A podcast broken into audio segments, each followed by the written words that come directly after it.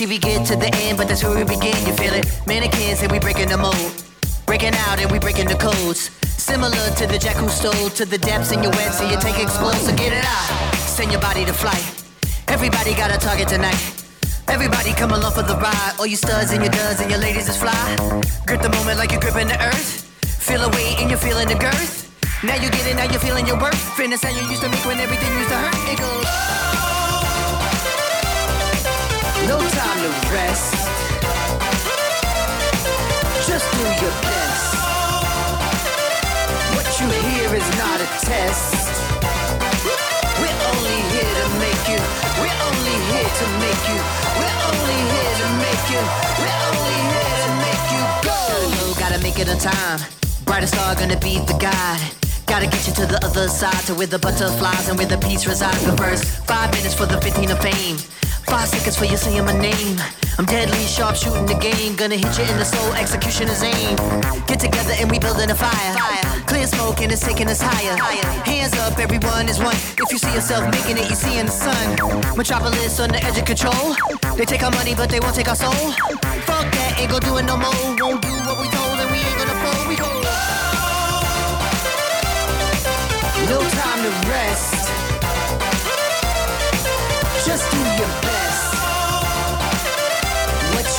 Hear is not a test. Uh, we're only here to make you. We're only here to make you. We're only here to make you.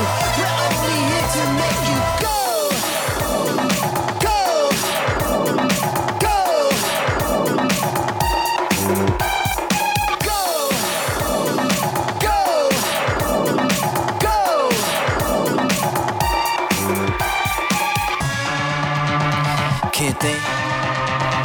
Can't sleep, can't breathe. Uh. Can't think, can't sleep, can't breathe. Uh. Everybody jumping out of their mind. Everybody going out of their skins. Everybody jumping out of their mind. Everybody going out of their skins. Thank you.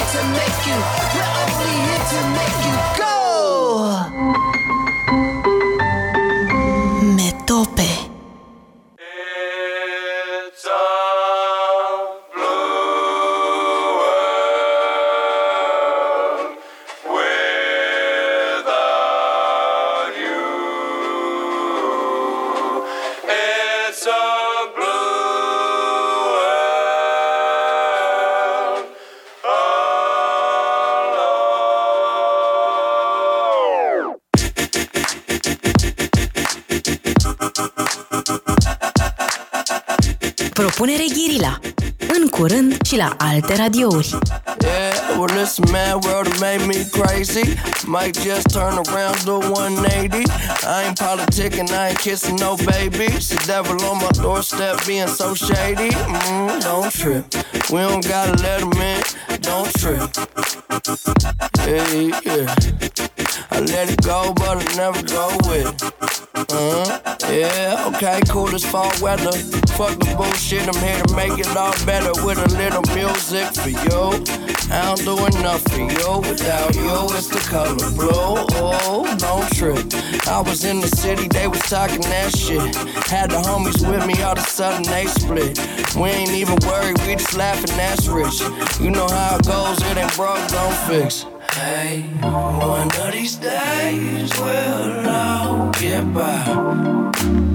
Don't be afraid, don't fall. Think I lost my mind. Reality so hard to find. When the devil tryna call your line, shit, I always shine. Even when the light dim. No, I ain't God, but I'm feeling just like him. Oh, don't trip. See, I was in the whip riding me and my bitch. We was listening to us, no one else, that's it. Let's flex just a bit. Let me talk my shit. Say my head got big. Yeah, well, listen, man, world made me crazy. Might just turn around, do 180. I ain't politicking, I ain't kissing no babies. The devil on my doorstep being so shady. Mm, don't trip. We don't gotta let him in. Don't trip. Hey, yeah. I let it go, but I never go with it. Uh.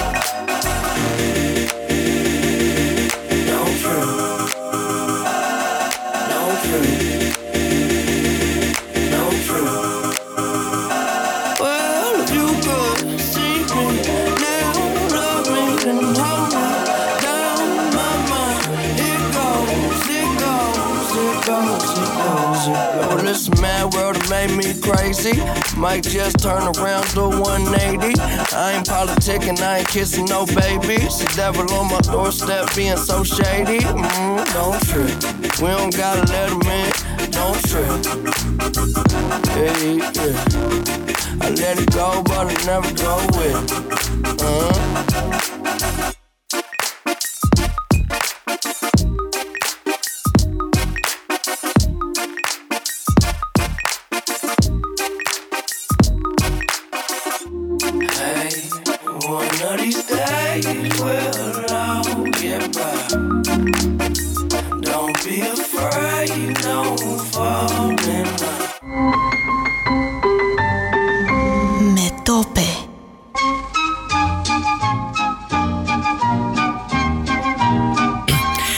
Ziua, bine v-am uh, regăsit. Sunt alături de Răzvan Ioan, ca de obicei. Nu avem alt invitat, vorbim numai noi doi, uh, pentru că avem un subiect uh, foarte vast. Uh, Am ales să vorbim uh, astăzi despre Florența, deci despre renaștere, despre renașterea italiană, despre uh, secolele de creativitate florentină, despre viața politică uh, și istoria Florenței. Vreau să facem această emisiune pentru că urma uh, săptămâna viitoare să avem uh, uh, o călătorie de studiu uh, la Florența, numai că, din păcate, va trebui să amânăm uh, această călătorie pentru că a dat coronavirusul peste noi, dar noi continuăm să vorbim despre Florența pentru că e, dincolo de uh, ce se întâmplă acum, o referință esențială. Adică în loc să vedem clădirile fabuloase din Florența și uh, muzeele, va trebui să ne mulțumim cu descrieri făcute de noi doi la radio. Da. Să vedem cât de buni suntem la... E, la descris monumente, tablouri, statui, e, mai puțin. Da? Da. Hai să vorbim mai mult despre contextul istoric. Despre ce știm Despre- noi? Despre Da. filozofie, Filozofie, istorie, istorie, retorică. politică, retorică. Da, pentru că Florența din Renaștere este centru cultural al transformărilor care au loc. Aș spune mai mult decât Roma. Nu știu dacă ești de Într-o acord. primă fază, cel Da. puțin. Da, apoi, sigur că renașterea ia amploare, se răspândește peste tot. Da. Da, Roma, bineînțeles, are un mare avantaj și anume acolo este centrul bisericii catolice. Evident, ei își permiteau să plătească pentru opere de artă, în primul rând, sau să construiască palate, castele, să construiască catedrale.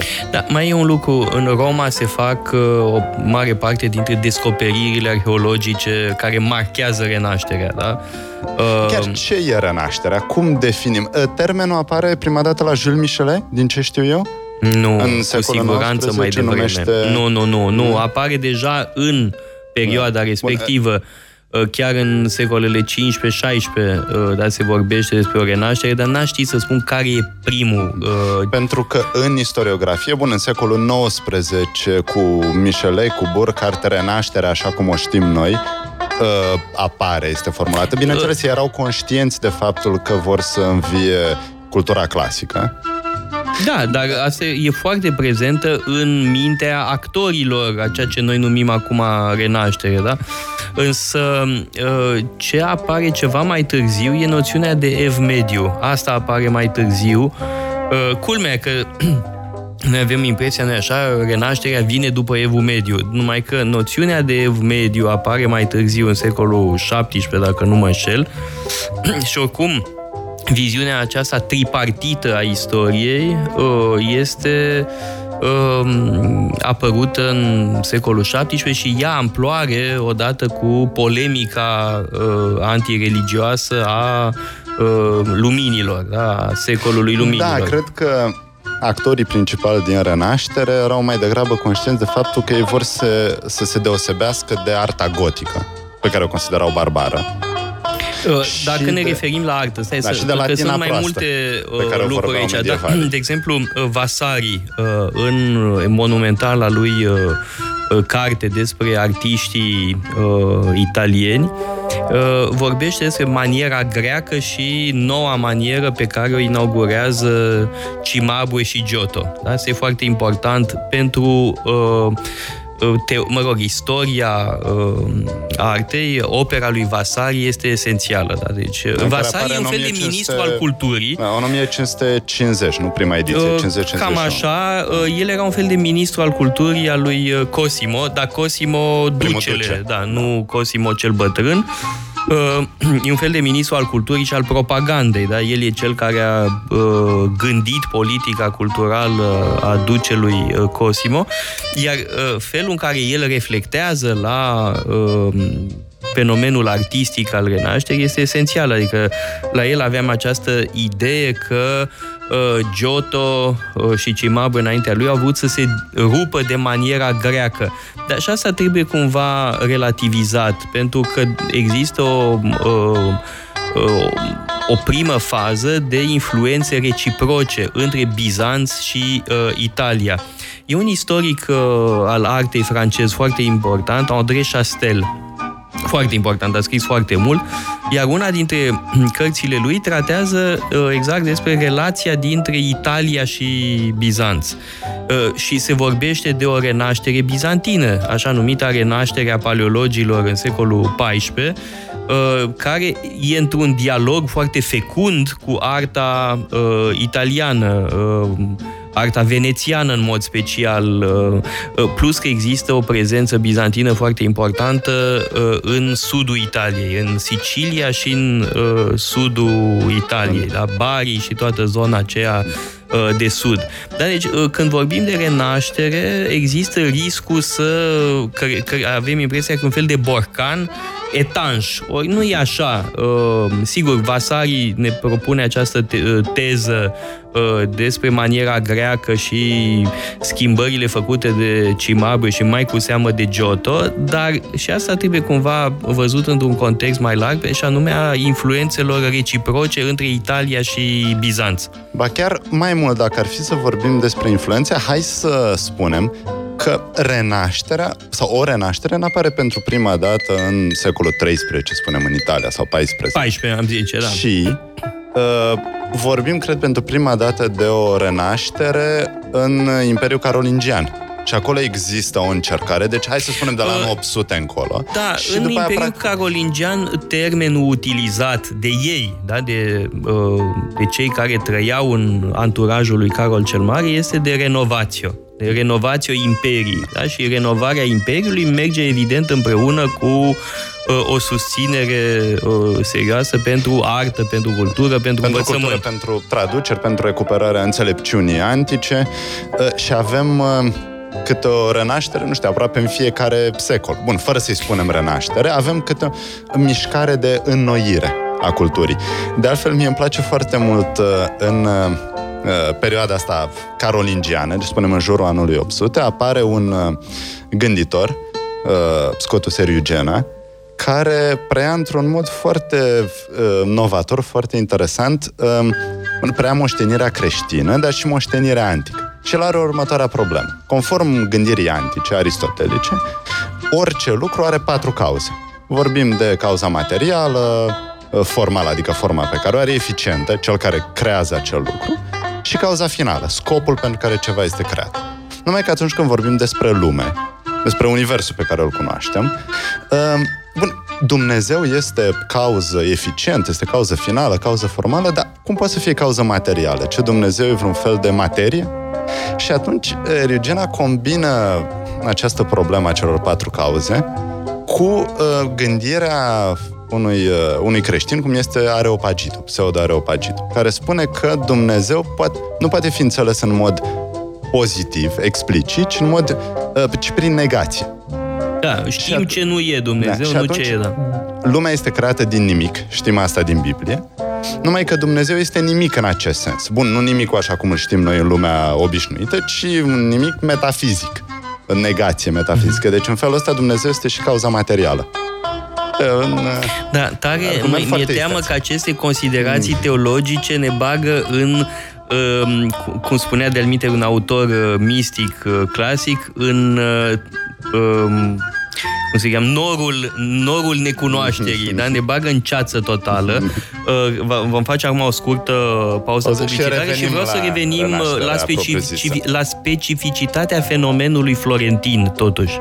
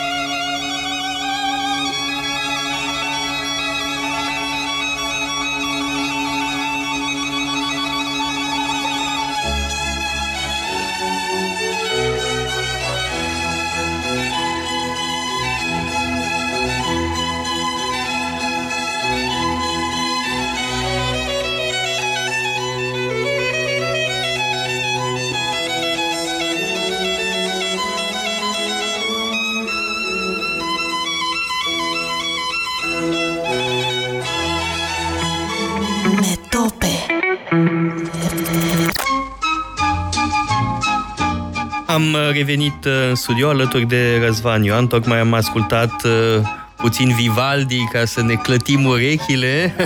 Uh, Vivaldi însă nu era florentin, era venețian. Da. Nici Vasari nu era Florentin. Bun, dar uh, Vasari Asta se re- identifică cu... Da, e interesant că Florența avea această putere, ma- această forță magnetică. De a atrage, de a atrage. da. Nici- Bun, și, Vasari- Roma la fel avea această Da. forță formidabilă de atracție. Vasari Da. Savonarola, un alt personaj. Care e celebru, ferrarez, da, e din Ferrara, care da. Și familia e din Padova. Dar ajung ajunse la Ferrara, da. La Ferrara, da. Um, bun, Vasari, bineînțeles, trebuia să meargă în Florența pentru că acolo era arta și mai exact acolo erau pregătiți artiștii, artiștii Și vizuali. acolo era rost de carieră pentru un om carieră, atât da. de ambițios cum era un el. bun uh, umanist și un artist uh, bun, mai bun poate decât credem astăzi, pentru bun, vorbim despre un om Leonardo, universal despre în felul lui, da. Michelangelo, da? Dar uh, Vasari face planurile, era arhitect și face planurile pentru Palatul Ufiții. El a început uh, treaba. Da, de fapt, muzeul Ufiții, da, cu, pe care îl admirăm cu toții, o tare rău îmi pare că pierd rezervările la, Da, la uh, la Ufiții, Ufiții. E, uh, Ufiții este gândit de Vasari, De Vasari. da, și Cosimoș, uh, uh, mă rog, depozitează colecțiile acolo. Așa începe uh, fabuloasa colecție care acum a devenit, care a devenit ulterior uh, Muzeul Și Ufiții. Ai dreptate, bineînțeles, când subliniezi uh, legăturile dintre Bizanț și Italia, dar e ceva, cred, foarte special în felul în care Vasari scrie despre viețile artiștilor. Pentru că el, sc- tocmai, el scrie despre artiști. Nu scrie despre artă, nu scrie despre catedrale sau despre atopii, ci scrie biografii. Da, ale despre acestor personalități, da. Despre e evident o personalități. schimbare de, cum se spune, în pretențios de paradigmă. De paradigmă, da. Da, și această centrare pe autor, da, pe care o avem mult mai puțin în lumea bizantină. Po- da. da. În lumea bizantină poți să ai artiști anonimi, așa cum ai și în uh, Evul Mediu. uh, european, uh, vest-european. Ai, uh, pe când Vasari spune tot felul de anecdote, mi-aduc acum aminte de una pe care o povestește despre Giotto. Era Giotto la un interviu de angajare. Și, uh, bineînțeles, e întrebat ce, de ce ar trebui să primească el uh, postul. Și el, zi, el nu spune nimic, ci trasează un cerc perfect cu mâna. E, asta e, asta e CV-ul meu. Așa demonstrez că sunt uh, Că foarte știu să bun. fac ceva, da. Da. Nu e nevoie de diplome, ci să știi să faci Să ceva. da. desenezi un cerc perfect, da. Și Giotto, Cimabue sunt, bineînțeles, uh, începutul renașterii. După aceea avem o perioadă în secolul XV cu Donatello, dar după aceea ajungem la Sfânta Treime a renașterii, așa cum o vede Vasari. Leonardo, Michelangelo și Rafael, Rafael, da. Da, care sunt fabuloși și mai ales divinul Michelangelo dar care nu erau genii singuratice care creau uh, în izolare, ci aveau ateliere. Mari, Rafael avea, era foarte bun la organizare. Avea un, uh, avea un atelier care putea să producă cu ajutorul discipolilor lui Rafael cantități impresionante de opere. La fel și Michelangelo. Chiar am auzit că Uh, bun, renașterea, bineînțeles, admira antichitatea. Și foarte mulți uh, oameni bogați își doreau să aibă opere din, uh, din antichitate. Așa că s-a dezvoltat o piață a falsului. Uh, numai că, bineînțeles, nu e așa de rău să ai un fals făcut de Michelangelo în colecție. Da, o statuetă care se pretinde a fi Da, antică. uh, revenind la uh, Florența, totuși în cazul Florenței avem uh, niște particularități, da? Și cred că țin foarte mult și de uh, o dimensiune istorică. Dar ce face că Florența este specială? E, și aici, mă rog, uh, avem câteva elemente. Un prim element interesant este că, spre deosebire de uh, orașele și ce- cetățile din nordul Italiei, Florența a păstrat cel puțin aparența unui regim republican. Uh, Zic cel puțin aparența pentru că sub medicii, da, începând cu 1434, e vorba doar de o fațadă uh, republicană, pentru că de fapt familia Medici instaurează o tiranie. O tiranie Nu ne întreruptă, amabilă, o sunt, tiranie uh, foarte plăcută, dacă vrem, da? dar e totuși o uh, uh, tiranie care se menține prin, uh, mă rog, favoritism, nepotism, corupție, uh, intimidarea adversarilor. Uh, Cea mai importantă armă uh, a fa- clanului medicii era uh, impozitarea adversarilor. Uh, te ardea cu o amendă de nu te... Îți trimitea naful pe cap și te potcovea cu o amendă de nu te mai trezeai uh, din așa ceva și sunt mari familii uh, florentine, mare aristocrație florentină a fost ruinată de suprataxarea uh, mediceană. Așa și, E, e totuși mai bine decât să te aresteze, să te da, bagi în mă, se temniță mai întâmpla și și să- asta, dar mai, mai rar. În general, da, metoda era uh, uh, Financiară. ANAF-ul și Da, uh, da, da. uh, suprataxarea, după care plecai singur. Uh, ca să... Metode mafiote. Da, mafiote, da, nu, are o latură. De altfel, uh, e o carte foarte bună a lui Jacques Hers, e un uh, istoric francez specialist în renaștere, care se cheamă Le Clan Médicis. Și când spune Le Clan Médicis, evident că se gândește și la această latură uh, quasi mafiotă, da? Uh, pornind de la controlarea unui anumit uh, perimetru din oraș, întâi au fieful lor în uh, apropiere de catedrală, în, uh, în jurul bisericii San Lorenzo și mai încetul cu încetul devin una dintre familiile cele mai influente din uh, oraș, în mare măsură grație geniului politic al lui Cosimo. Cosimo ei sunt cel cămătari, bătrân. ei sunt cămătari, că sunt bancheri, nu, sunt cămătari, ei așa au început, ca, uh, mă rog, uh, de fapt, cămătari.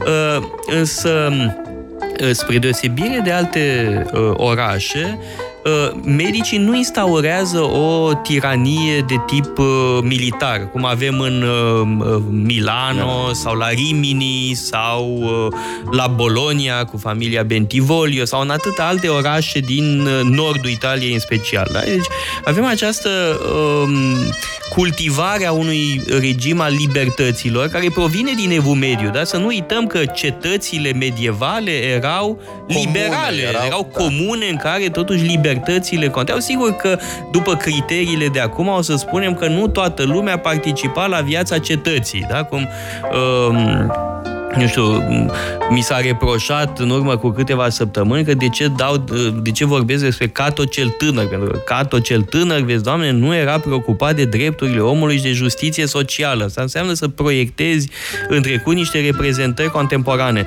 În Florența, da, cei care participau cu adevărat la viața uh, politică erau câteva mii de oameni. Da, dar hai să comparăm asta cu regatele din Franța, din Anglia, unde da, prezența era mult mai nu, mică. ai 80 de mii, 90 de mii de locuitori, cu totul, cu femei, copii și așa mai departe, sub 100 de mii.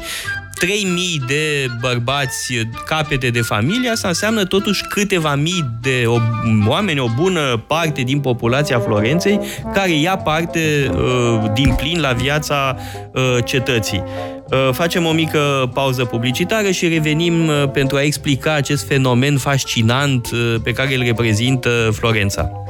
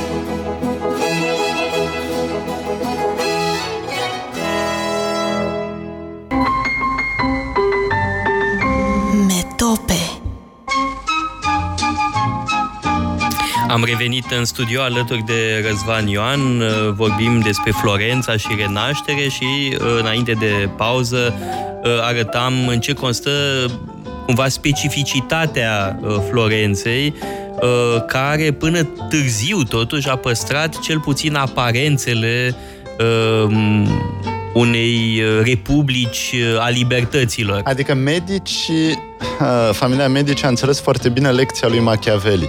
Nu-i de ajuns să ai putere, trebuie să ai și glorie și reputație.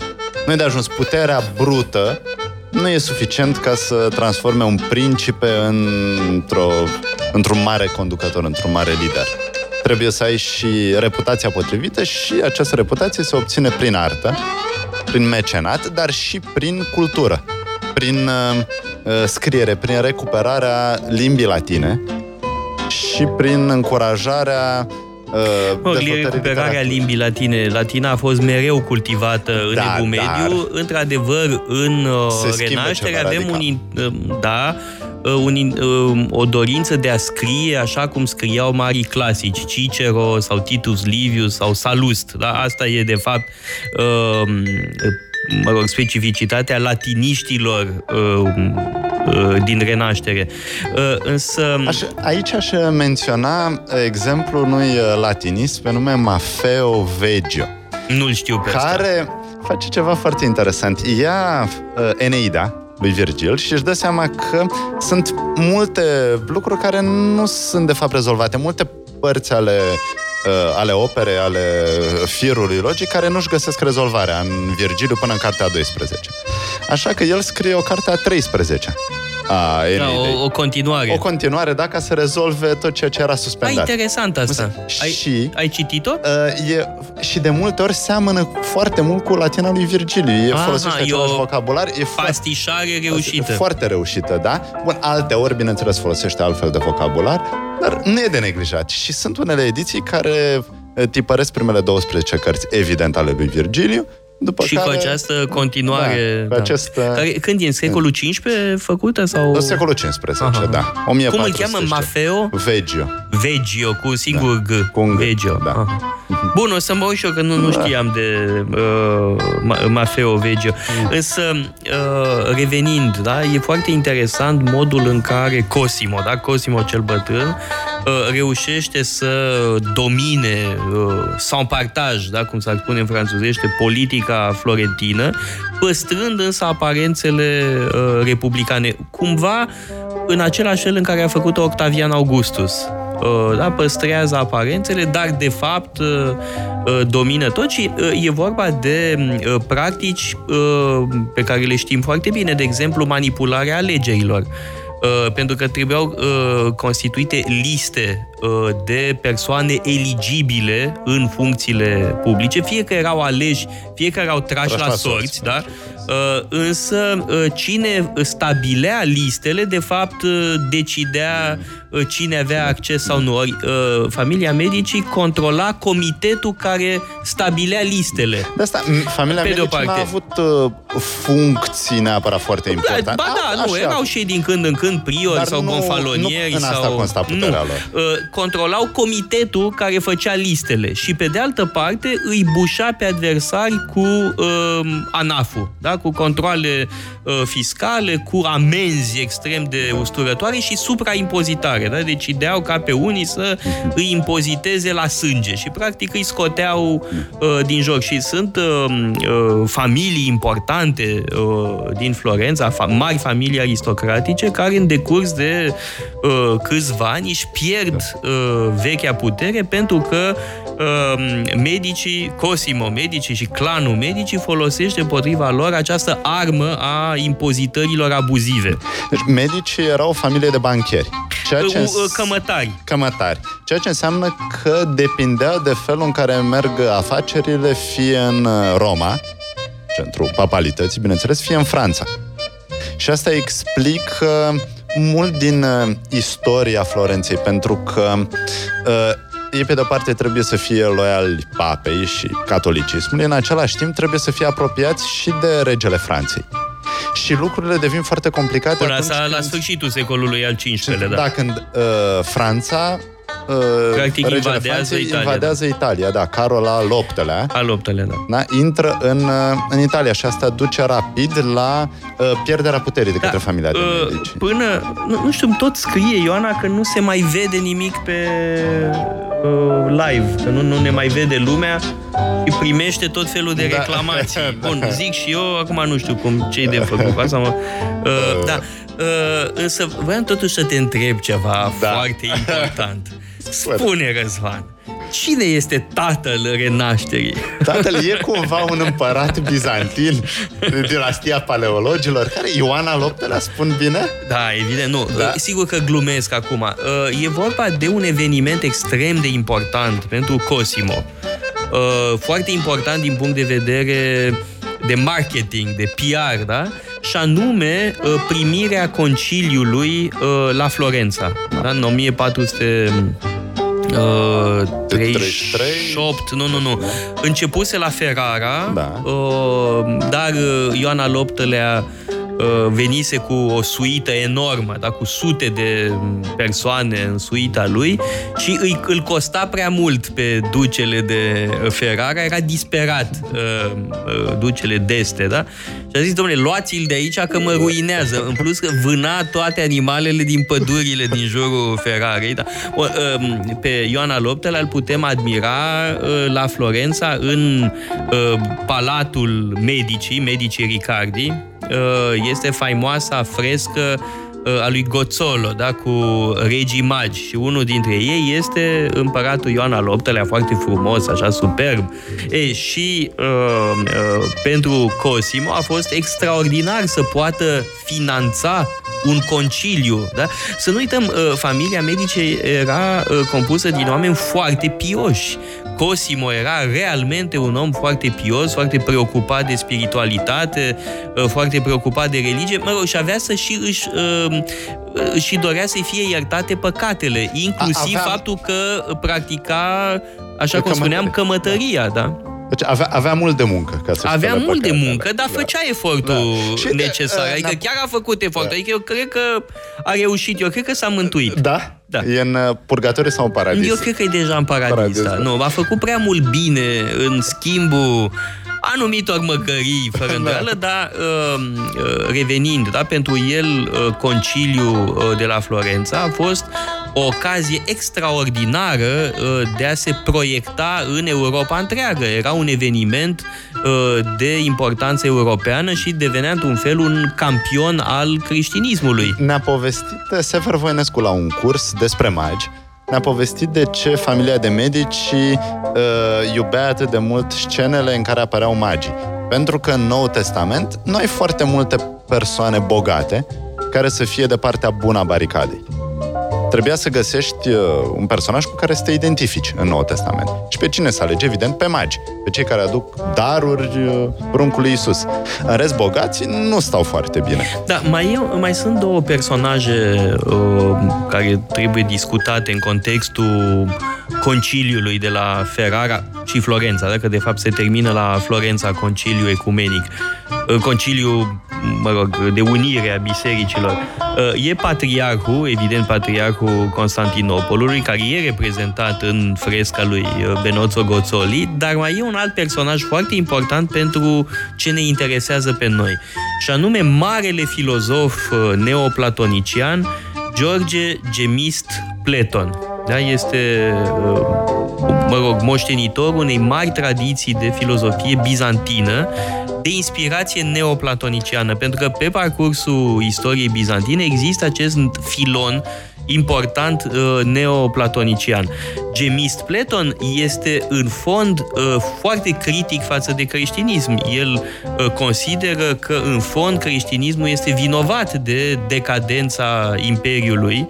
Uh, El consideră că ar trebui revenit uh, la politeismul uh, grec, că adevărata religia grecilor este politeismul, dar evident interpretat filozofic, așa cum o făceau uh, filozofii neoplatonicieni, uh, Proclus, Porfir, uh, uh, Iulian, filozoful și împăratul Iulian. uh, Și e atât de important uh, acest filon neoplatonic pentru că în vest uh, învățații nu aveau acces la, te- la toate textele platonice. Cunoșteau câteva. și le datorăm bizantinilor acest transfer de cunoaștere. Da, spre transferul de cunoaștere spre Occident, sigur, există un filon uh, occidental, da, de uh, copiști, benedictini în special, călugări care copiază, în funcție, sigur, de interesele lor. Apoi există, într-adevăr, și filonul arab, uh, mai cu seamă pentru uh, Aristotel, dar, totuși, uh, calea regală de transmisie a moștenirii uh, antice este Bizanțul. Da, și sunt uh, mai editori ales, bizantini. Da, mai ales pentru Platon. Aristotel, într-adevăr, era nu numai mai Homer, cunoscut. Demostene, uh, Plutarh și Da, așa bun, mai mă departe. referam la principalele repere filozofice, bineînțeles, cei doi Iar Platon în și uh, Aristotel. uh, Bizanț există o tradiție marginală neoplatonică, mă rog, marginală și centrală în același timp, adică uh, e vorba de uh, intelectuali care își ascundeau uh, convingerile în deplinătatea lor, pentru că riscau să fie uh, certați. Uh, Certați de... atât? Ce se Da, putea certați de autoritatea bisericii. Asta nu, nu riscau atât de mult, adică nu risca, nu știu, Italos, de exemplu, da? O, nu risca, sau Pselos, Mihail Pselos, da? Nu n-a pățit ceva groaznic, dar sigur, um, exista o anumită uh, justificată temere față de reacții ale autorității uh, ecleziastice. Dar, pe de altă parte, uh, avem o serie întreagă de uh, oameni ai bisericii, ei înșiși foarte cultivați. Da? Nu sunt niște uh, brute opace, da? patriarhii Constantinopolului, totuși. Da, uh, și faptul că ajunge această tradiție fabuloasă în vest explică de ce în Italia apar gânditori platonici. Da, poate să vorbim... Cum e Ficino, da, Cum e marele Ficino, da, în Marsilio Florența. Ficino, Da, dar hai să vorbim despre asta poate după, o după scurtă pauza pauză. publicitară. Metope Metope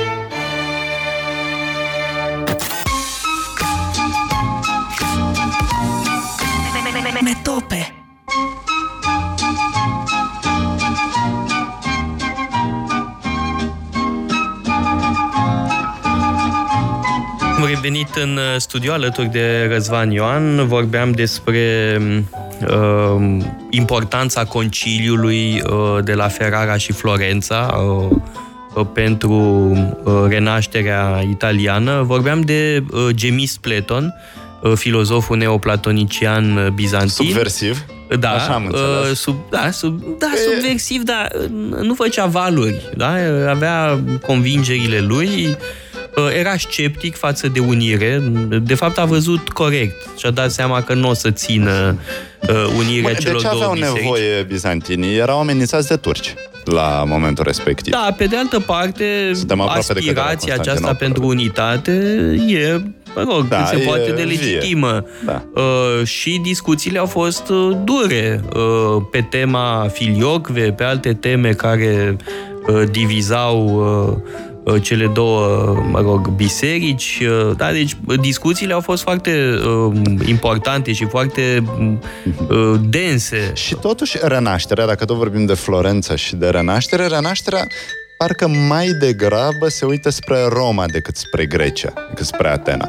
Aș zice că e o preferință dacă ne uităm la Petrarca, Dante, la Da, Boccaccio, ei vor s- în la primul unii rând. da, Da, dar la n- mulți. n-aș, uh, uh, cum să spun, n-aș generaliza totuși, da? pentru că m, uh, cei care uh, se revendică de la Platon, evident, uh, se îndreaptă către un model uh, Am elenic, pronunțat grecesc. numele Ficino. Ficino, Ficino da. care a vrut să construiască o academie în Florența Și pe a și modelul, făcut-o.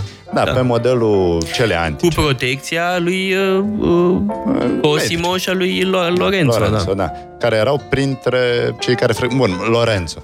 Mai degrabă frecventa această academie și Ficino prefera să predea nu ex catedra, nu ca un profesor într-o sală de curs, ci în dialoguri, așa cum făceau antici. Cum Ma, legat de făcea Platon. Lorenzo ar mai trebui spus ceva, că m, această formulă, magnificul, um, poate induce în eroare. Um, În epocă el nu era perceput uh, atât de uh, favorabil. Uh, Și magnificul trimite la magnificența lui. Și ce este magnificența? Este virtutea celui care practică mecenatul. Uh, La asta se referă uh, formula Lorenzo Magnificul, la faptul că el era un protector al uh, artelor. A avut Uh, și- Aristotel vorbește despre virtutea magnificenței în Etica Nicomahică și magnificența este virtutea celui care practică mecenatul sau evergetismul în uh, grecește. A avut și succese politice. Da, nu era un trebuie foarte să... tare politician, trebuie categoric. să Era un neglijăm. excelent, excelent diplomat. Știa când să-și asume riscuri. Uh, De-al minteri, uh, în unele situații era de o brutalitate uh, incredibilă. Represiunea după conspirația familiei Pații, de exemplu, a fost cruntă. Da? O E adevărat că represiune... i-au omorât fratele. De- Da, e înțelegem adevărat, dar... De ce era supărat? Da, supărat era normal să fie, dar represiunea a fost uh, foarte, foarte dură, uh, iar înainte de asta uh, a patronat un masacru într-un oraș uh, uh, care făcea nazuri față de Florența, Volterra, dar practic a masacrat o parte din, uh, din oraș. Adică uh, omul era un dur uh, la o adică. era pus da? pe Nu, fapte. Era pus pe Atunci fapte, când da. era nevoie. Uh, nu era un tandru. Nu, nu. Uh, Așa și-a construit în fond Florența, imperi... Bun, micul imperiu pe care îl avea în Toscana. Uh, A controlat Pisa, mult timp și Pisa era vitală, uh, port pentru Florența. Uh, Prato, un orășel superb lângă Florența, unde am fost... Acum... La Prato n-am fost, la Am Pisa fost însă da, am, acum, am, uh, st- am fost la școala normale superioare din Pisa și biblioteca uh, școlii normale din Pisa este un palat fabulos din uh, uh, Evul Mediu târziu, din prima renaștere, da? E uh, extraordinar locul. Da, am fost la Prato cu ocazia unei conferințe despre virtuți și moștenirea elenistică. Uh, nu neapărat în Italia, bun, era un eveniment organizat de englezi și de australieni. Și unde să se întâlnească dacă nu în Toscana?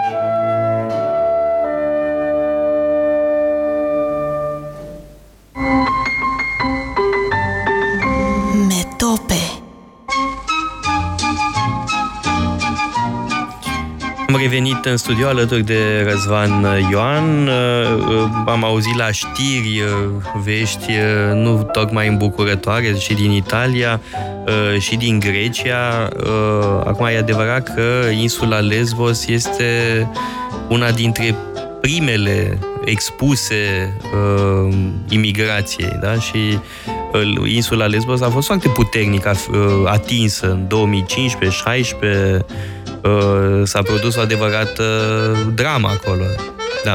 Însă să revenim, poftim? Păi să revenim, pentru că această problemă a migrației se leagă foarte bine de dezbaterile politice din renaștere, din perioada despre care vorbim.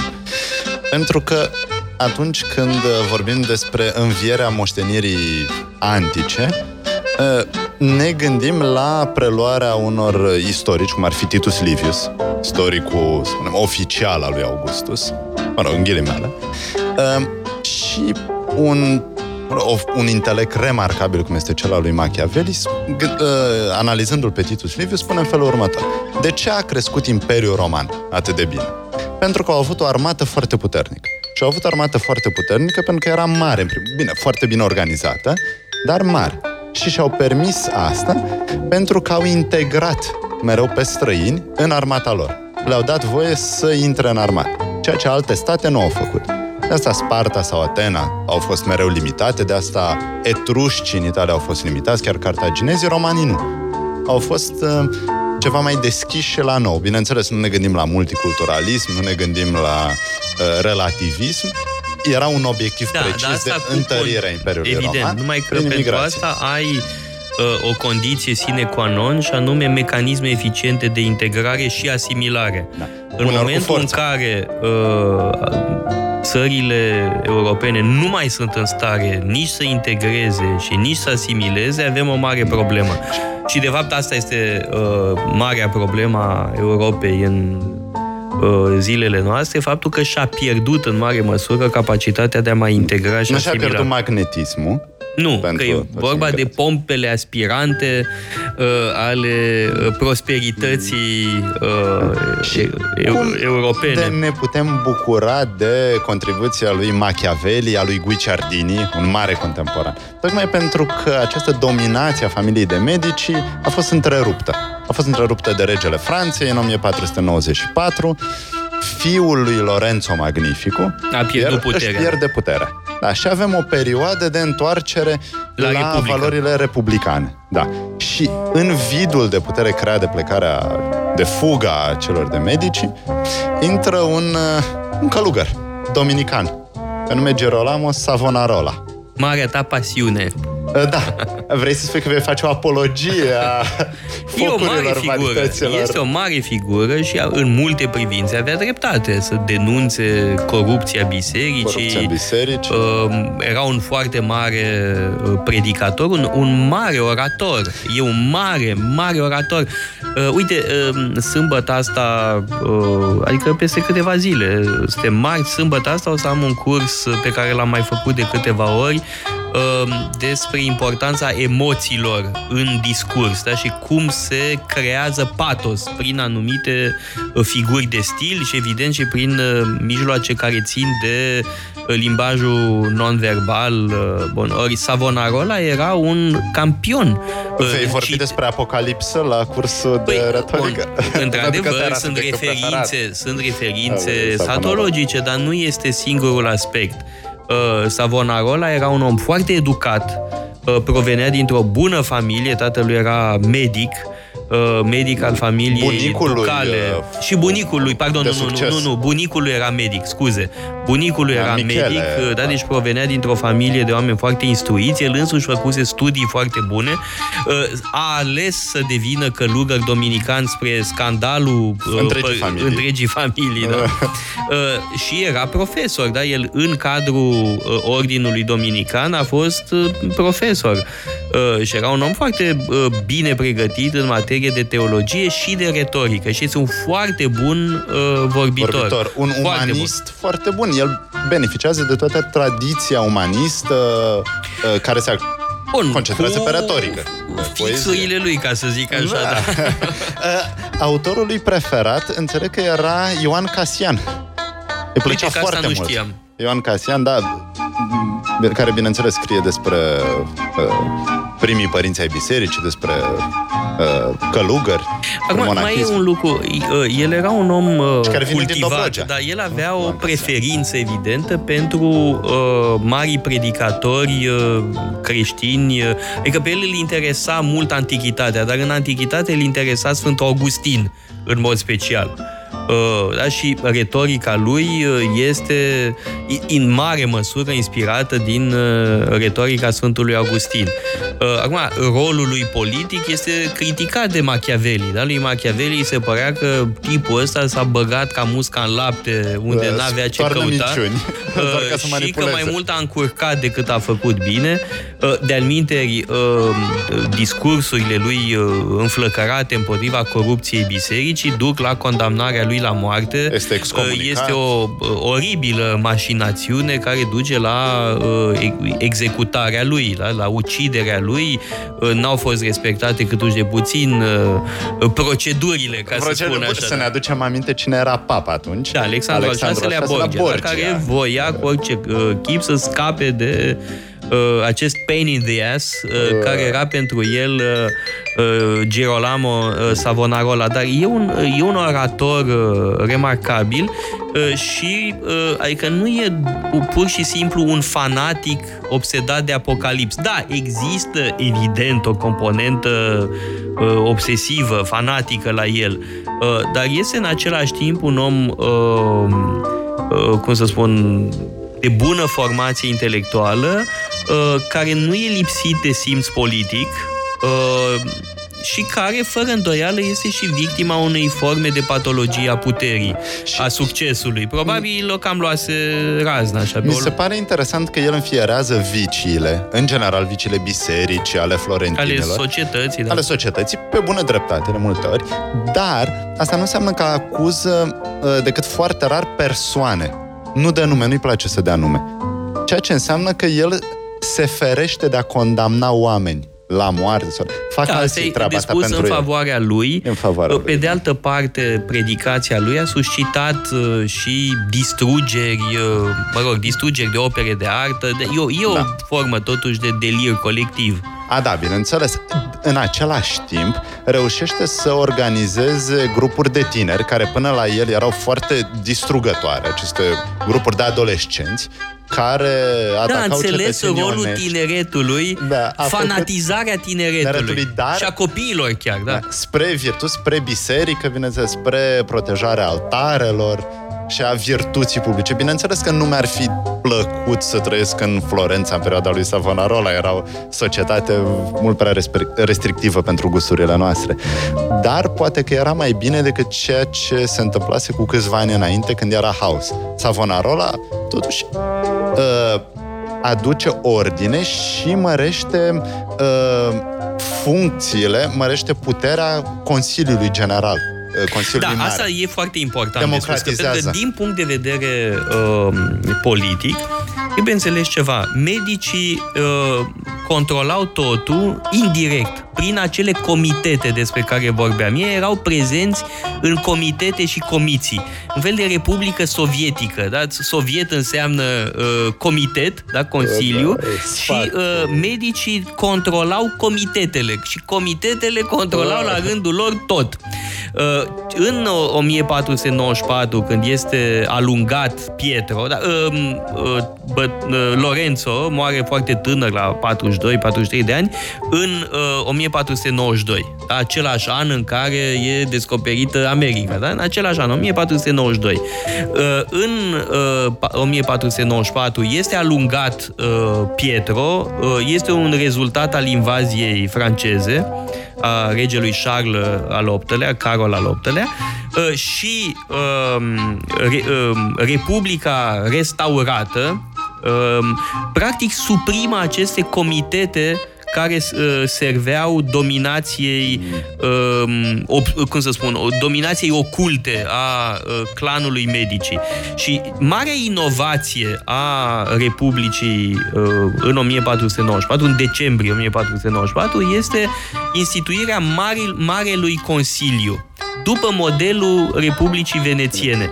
Bun, Consiliul exista de dinainte, dar era cu totul uh, emasculat uh, de regimul uh, medicean și în același timp se produce o lărgire a bazei sociale. Practic sunt integrați și oameni mai puțin bogați. Da? Avem un fel de coaliție largă de altfel, um, Guicciardini și Machiavelli vorbesc de governo largo și governo stretto. Și governo largo este acest uh, guvern, acest regim uh, republican care include uh, și oameni mai puțini nobili sau mai puțin bogați. Uh, ori, de exemplu, asta nu-i convine lui Guicciardini. Guicciardini uh, este un mare aristocrat uh, florentin și Machiavelli provine dintr-o familie Dar nu la fel de aristocratică, bună ca dar nu lui la fel de Guicciardini. bogată. Mai cu seamă, Machiavelli sunt mai prăpădiți, mai, uh, sunt oameni foarte cultivați, tatăl lui un om de mare cultură, el a primit o educație excelentă, de, uh, o educație umanistă excelentă, însă uh, are nevoie să fie slujbaș la stat. Da? El e foarte bucuros să capete o funcție. Și nu poate fi slujbaș în timpul guvernării medicii. Da. Are nevoie de republică. Bun, ar fi, Pentru putut, ar fi putut el să fie și pe v- vremea uh, familiei medicii, dar uh, fiind încă foarte tânăr, sub 30 de ani, obține un post uh, la, uh, cum ar veni, Ministerul de Externe. Da? Uh, și el e unul dintre principalii uh, colaboratori ai lui Soderini. Da? Soderini este marele om politic al acestor ani în uh, Florența. Titlul era de gonfalonier. El devine gonfalonier pe viață, da? pentru că mar, una dintre problemele uh, Republicii Florentine era uh, faptul că mandatele erau de foarte scurtă durată, două luni. Da? Era o succesiune foarte rapidă în funcții. Și la un moment dat, în 1502, dacă nu mă înșel, se ajunge la o formulă de compromis, și anume gonfalonierul, marele gonfalonier, gonfalonier, gonfalonierul justiției, uh, e, devine funcție pe viață. Da? Și Soderini e conva- gonfalonier pe viață, iar Machiavelli e unul dintre principalii lui col- colaboratori, Da, e șeful poate chiar cancel- principalul Cancelaria a doua. colaborator, dar cumva scurt-circuitând ierarhia. El nu este în, într-o poziție foarte înaltă, dar are încrederea uh, lui Dar rămâne Soderini. totuși șeful cancelariei a doua, nu poate să fie în prima cancelarie pentru că nu e nobil de viță suficient Nu, de e bună. nobil, dar n-are, Nu suficient de n-are bună. destui uh, magoți, da? Da. Nu o duce e bine cu totuși paralele. o problemă de familie, pentru că atunci Sigur. când este trimis în Germania la împăratul Maximilian de Habsburg, el nu poate să fie ambasadorul principal. Da, păi nu, n-are cum. Da, Da. este... Uh, ar fi fost conflict de interese. În fine, uh, lăsând gluma la o parte, dar Guicciardini, de exemplu, uh, este foarte critic uh, față de faptul că tot felul de mocofani ajung în uh, Marele Consiliu și riscă să fie aleși în tot felul de funcții. Și- și el e mai degrabă pentru o restrângere a participării Deși trebuie spus că Claselor uh, mijlocii. familia lui Guicciardini, tatălui, a fost un susținător al lui uh, Savonarola. A Da, fost, așa a e. fost un Da, da, da. apropiat. Da, da, chiar Da. dacă Savonarola voia să extindă guvernarea s- liberalizarea, dar a făcut o mare greșeală Savonarola și anume a dat puterea acestui Consiliu. Le-a dat, um, a zis, de fiecare dată când cineva este condamnat la moarte, poate să facă un apel la acest Consiliu și se va rejudeca cauza. Numai că atunci când uh, sunt identificați cinci nobili care se pare că au complotat familia de medici să-i readucă în Florența, nu e sigur, acuzațiile sunt dubioase. În acel moment, Savonarola zice, bun, nu le mai dăm dreptul de a face apel la acest mare consiliu. Deși era dreptul lor constituțional, Savonarola militase pentru asta, se luptase pentru asta. Ei, în momentul în care îți subminezi propriile hotărâri, în momentul acela nu mai ești un lider Sigur, pierzi, credibil. da. Da, pierzi. Și în acel moment, adversarii tăi, și anumiții arabiatii, vor căuta aliați, vor căuta mijloace pentru a te da jos. Uh, Însă uh, vreau să mai spun ceva despre familia Medici, că de fapt asta e marea familie florentină. Da? Ei sunt alungați o primă dată în 1494, da? de Pietro Medici e alungat din oraș.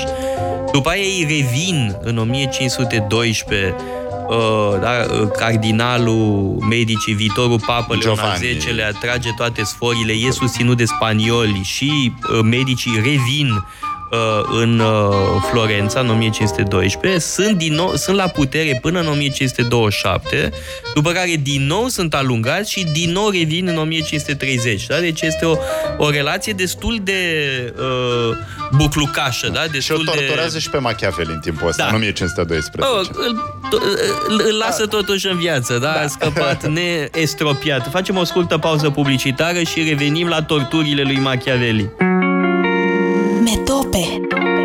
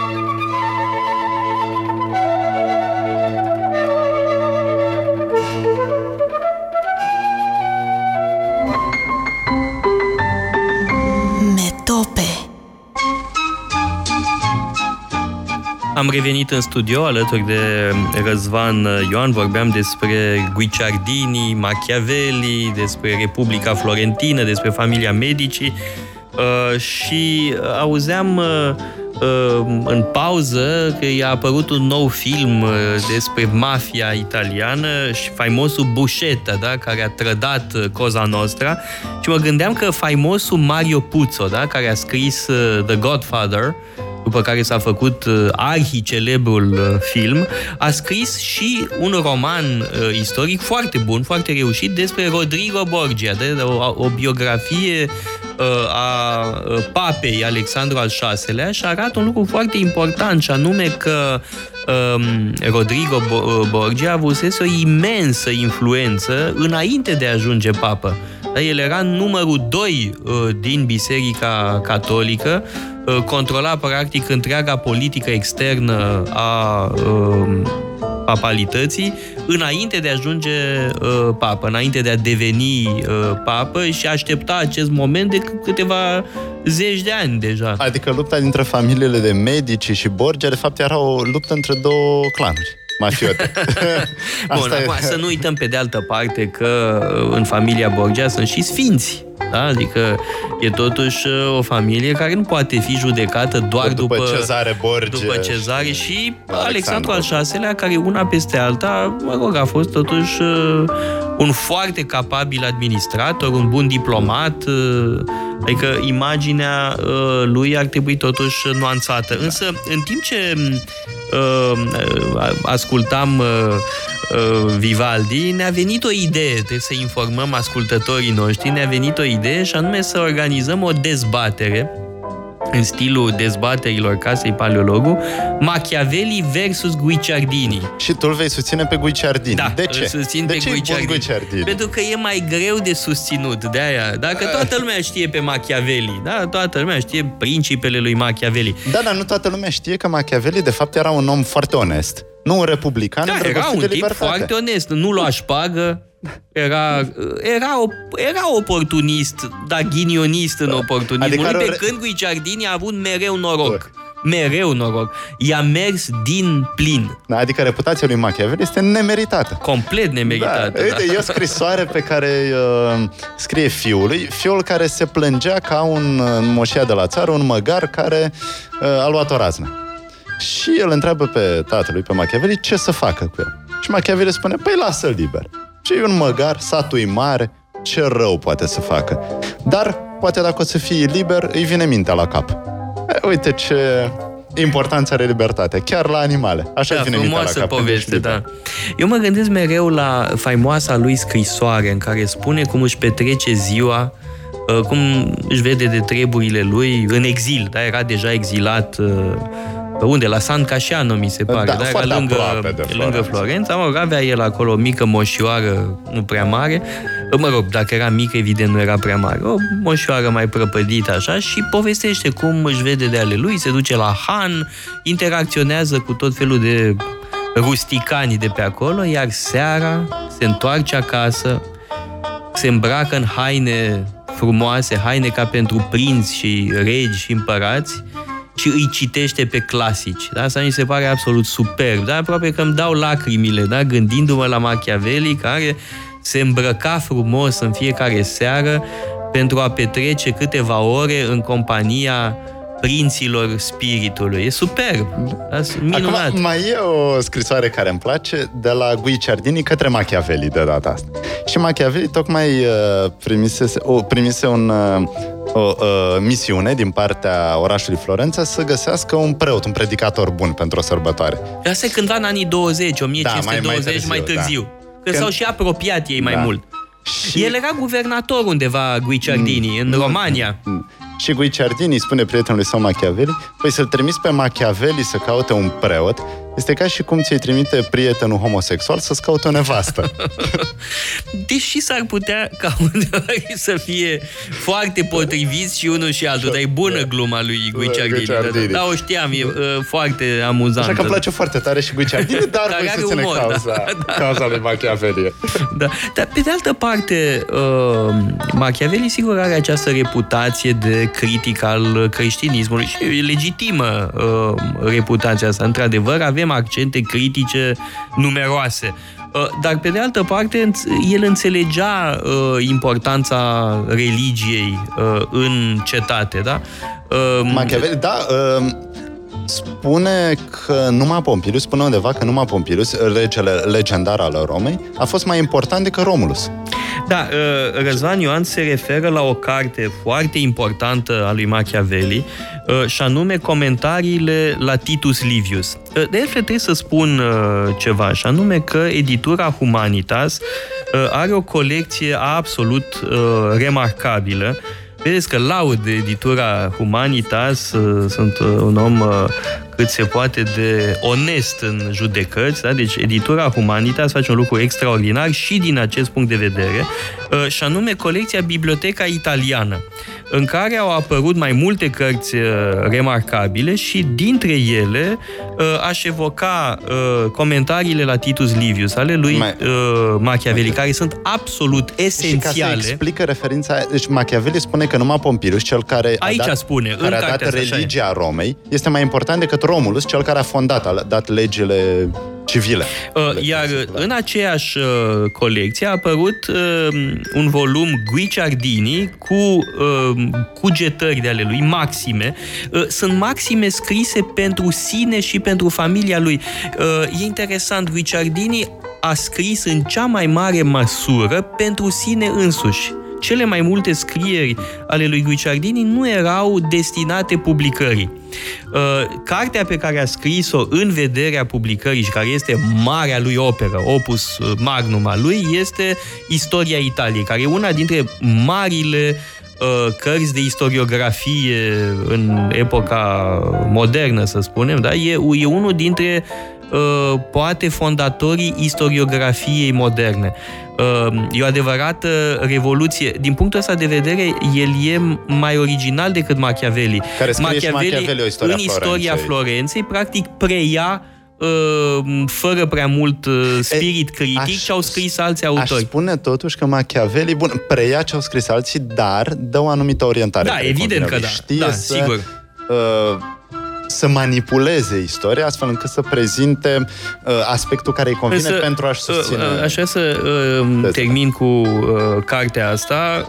Uh, Deci, pe de o parte, avem uh, maximele lui, cugetările lui Guicciardini uh, și uh, un dialog uh, important despre guvernarea Florenței. Da? Și are două părți uh, acest dialog. În prima parte sunt considerații de ordin istoric. Prima parte e istorică și aș zice că e poate partea cea mai interesantă a dialogului, în care explică natura regimului uh, medicean. Da? E o analiză foarte uh, subtilă a tiraniei uh, încarnate de Cosimo, Lorenzo și Pietro uh, di Medici. Uh, spune însă că din punctul de vedere al rezultatelor, uh, această tiranie a fost foarte bună. Da, a fost o tiranie benefică pentru oraș. El recunoaște că, într-adevăr, era un regim uh, dominat de un clan, dar spune, trebuie să ne uităm la rezultate. Și rezultatele acestei guvernări sunt excelente.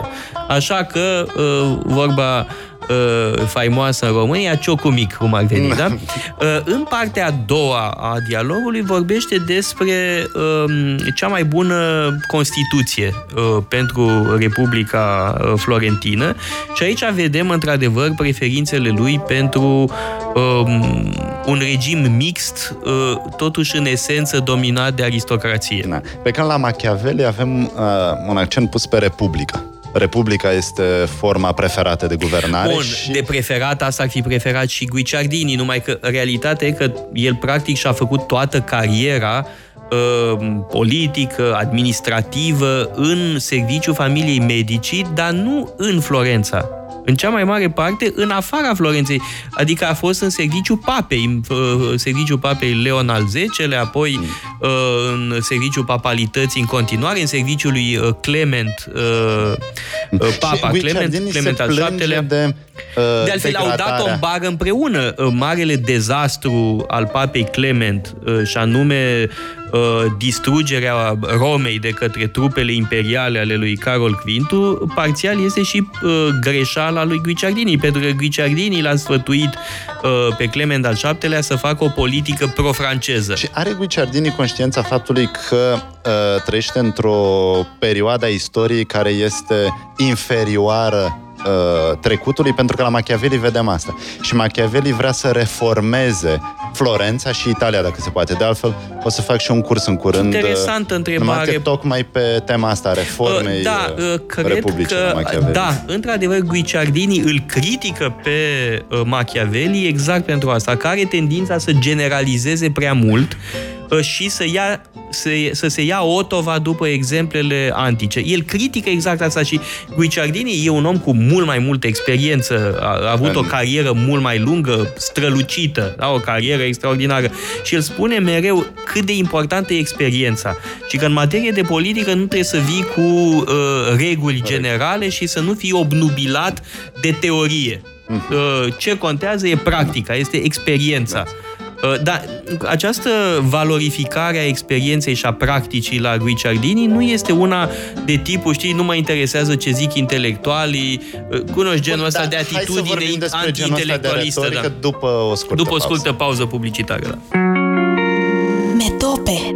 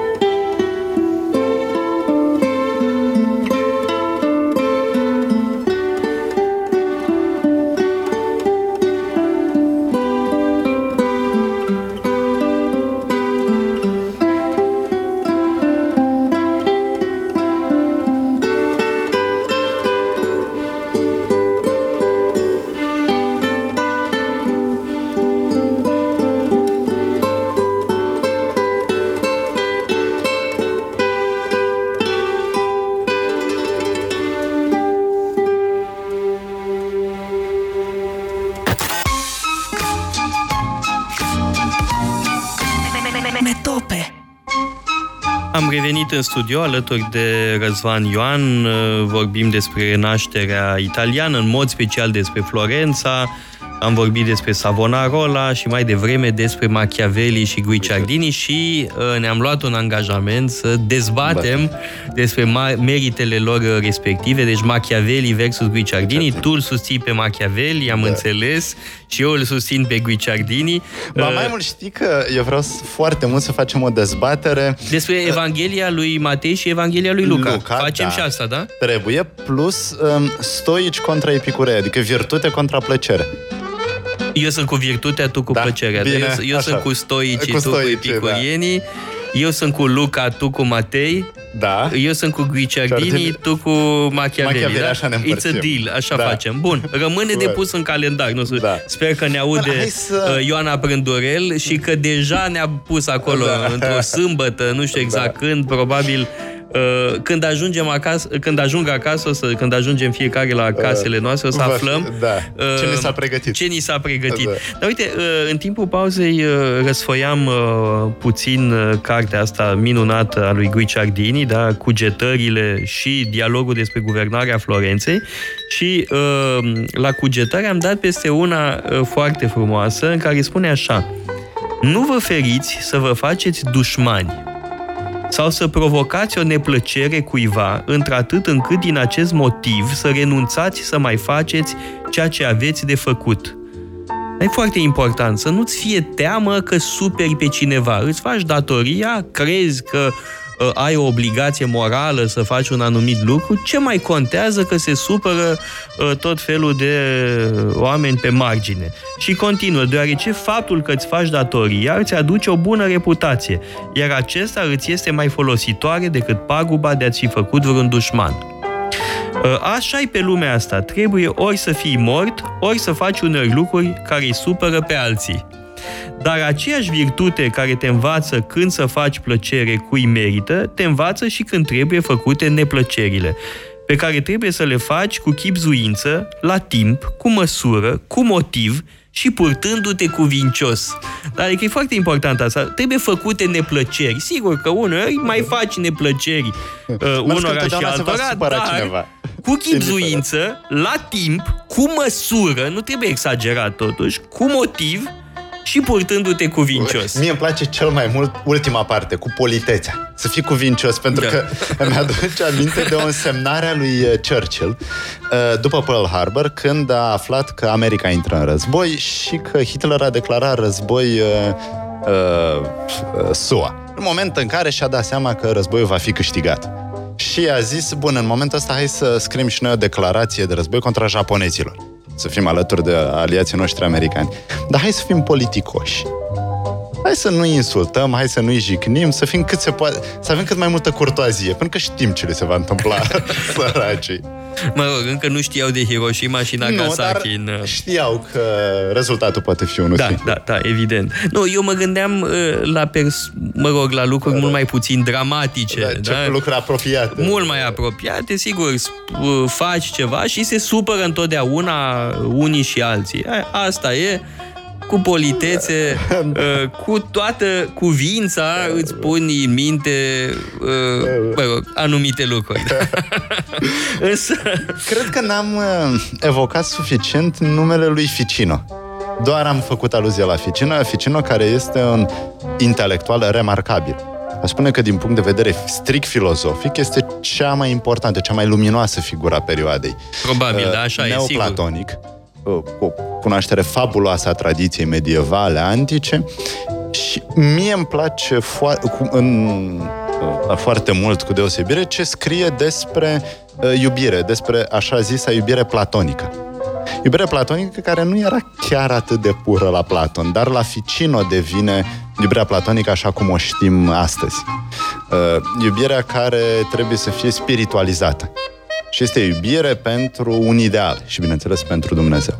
Și pentru a construi acest edificiu, Ficino uh, formulează o sinteză minunată a platonismului cu Dar cred că mai trebuie filosofia spus tradițională ceva și cu religia. aici, așa nume uh, că o figură enormă cum e Ficino are și o influență mare asupra artei Uh, cred că, în mod special, Rafael, de exemplu, uh, trebuie înțeles și în legătură cu uh, filozofia neoplatoniciană reprezentată de Marsilio Ficino.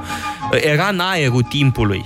Da? Și uh, mă gândesc, de exemplu, uh, la uh, o faimoasă uh, pictură a lui Rafael se află la Bologna uh, și, mă rog, mai sunt diferite uh, copii ale acestei, acestui tablou faimos. Este vorba de, încerc să-mi aduc aminte, uh, este martiriu Sfintei Cecilia. Gata, mi-am adus aminte, da? E vorba de Sfânta Cecilia, Sfânta care aude muzica uh, îngerilor.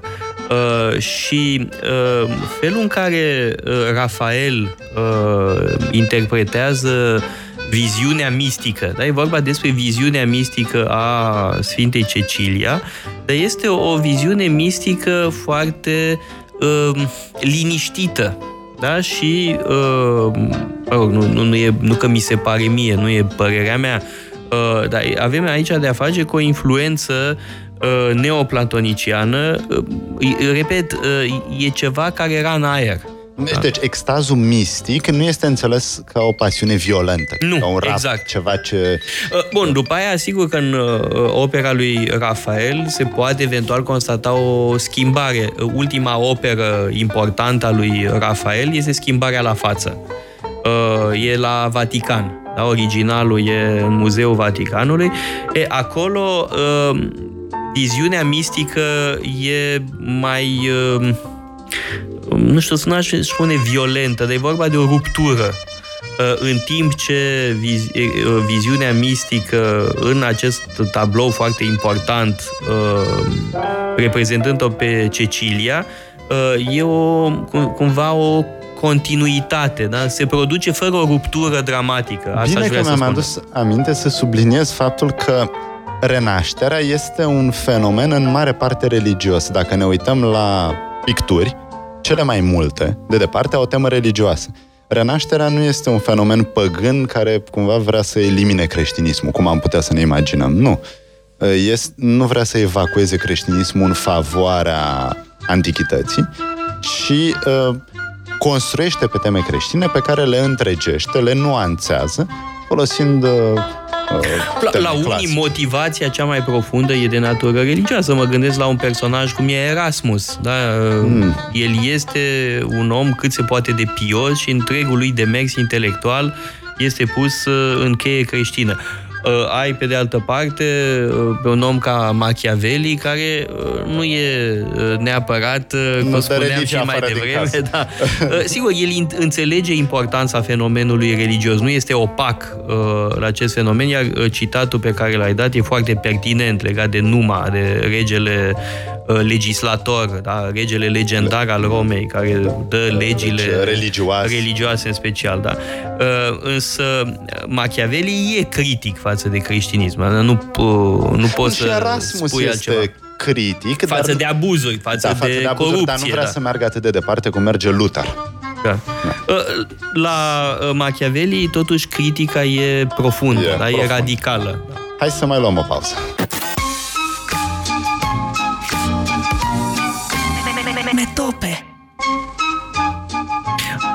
Am revenit uh, în studio alături de Răzvan Ioan, uh, mai avem doar câteva minute, poate eu vreau tragi să- câteva concluzii rapide. Da, pentru că am vorbit de Erasmus, să spunem că renașterea florentină este importantă nu doar pentru ce ne-a dat în artă, în literatură, în filozofie, dar și pentru influența sa. În Franța, în țările de jos, în Anglia.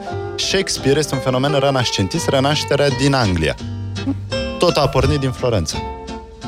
Mă rog, nu doar din Florența, Da, da, dar, dar sigur este că Florența centru, e un, epicentru. uh, unul dintre Fenomen. marile centre ale uh, renașterii. Uh, de-al minteri, uh, tot ce facem noi la Casa Paleologu, da, tot în această perspectivă trebuie uh, situată, da? Și noi încercăm să ne raportăm la uh, antichitate, la moștenirea culturală a secolelor Fie că e trecute. vorba de cursuri cum faci tu de retorică, cum vei face și sâmbătă asta, fie că e vorba de dezbateri, Da, dezbaterile să nu le uităm, da? Deci uh, Machiavelli uh, versus Guicciardini Sfântul Matei versus Sfântul Luca și ziceai stoici Stoici versus cu epicurei. epicurei. Bine, bine, să nu uităm asta. Neapărat, mi-am, uh, mi-am notat uh, și um, uh, sper din toată inima că o să se termine cu molima asta uh, teribilă, da? Că o să se, mă rog, teribilă, e și multă exagerare, multă panică, fără îndoială, uh, dar sper să se uh, termine ca să putem merge la Florența, să ne putem relua călătoriile uh, de studiu. Pe de altă parte, Uh, să nu uităm că una dintre capodoperele literaturii italiene, și anume Decameronul uh, lui uh, Boccaccio, uh, are ca context tocmai o molimă. Sigur, o molimă mult mai serioasă decât cea de acum, mult mai ucigașă, da, e vorba de o, o epidemie de ciumă, dar ăsta e contextul, da, ei sunt în carantină, de fapt, da, cei care povestesc uh, toate întâmplările uh, din uh, Decameronul lui Boccaccio, da, sunt în carantină și povestesc, uh, însă n-aș vrea să ajungem și noi în carantină, Ține- așa că așa. ne abținem de a mai merge la Florența, da. Și ne luăm la revedere. deocamdată. Acestea fiind zise, ne vedem peste o săptămână, tot la Metope și tot cu o temă fără îndoială la fel de interesantă. Sperăm până atunci să se mai potolească epidemia. Met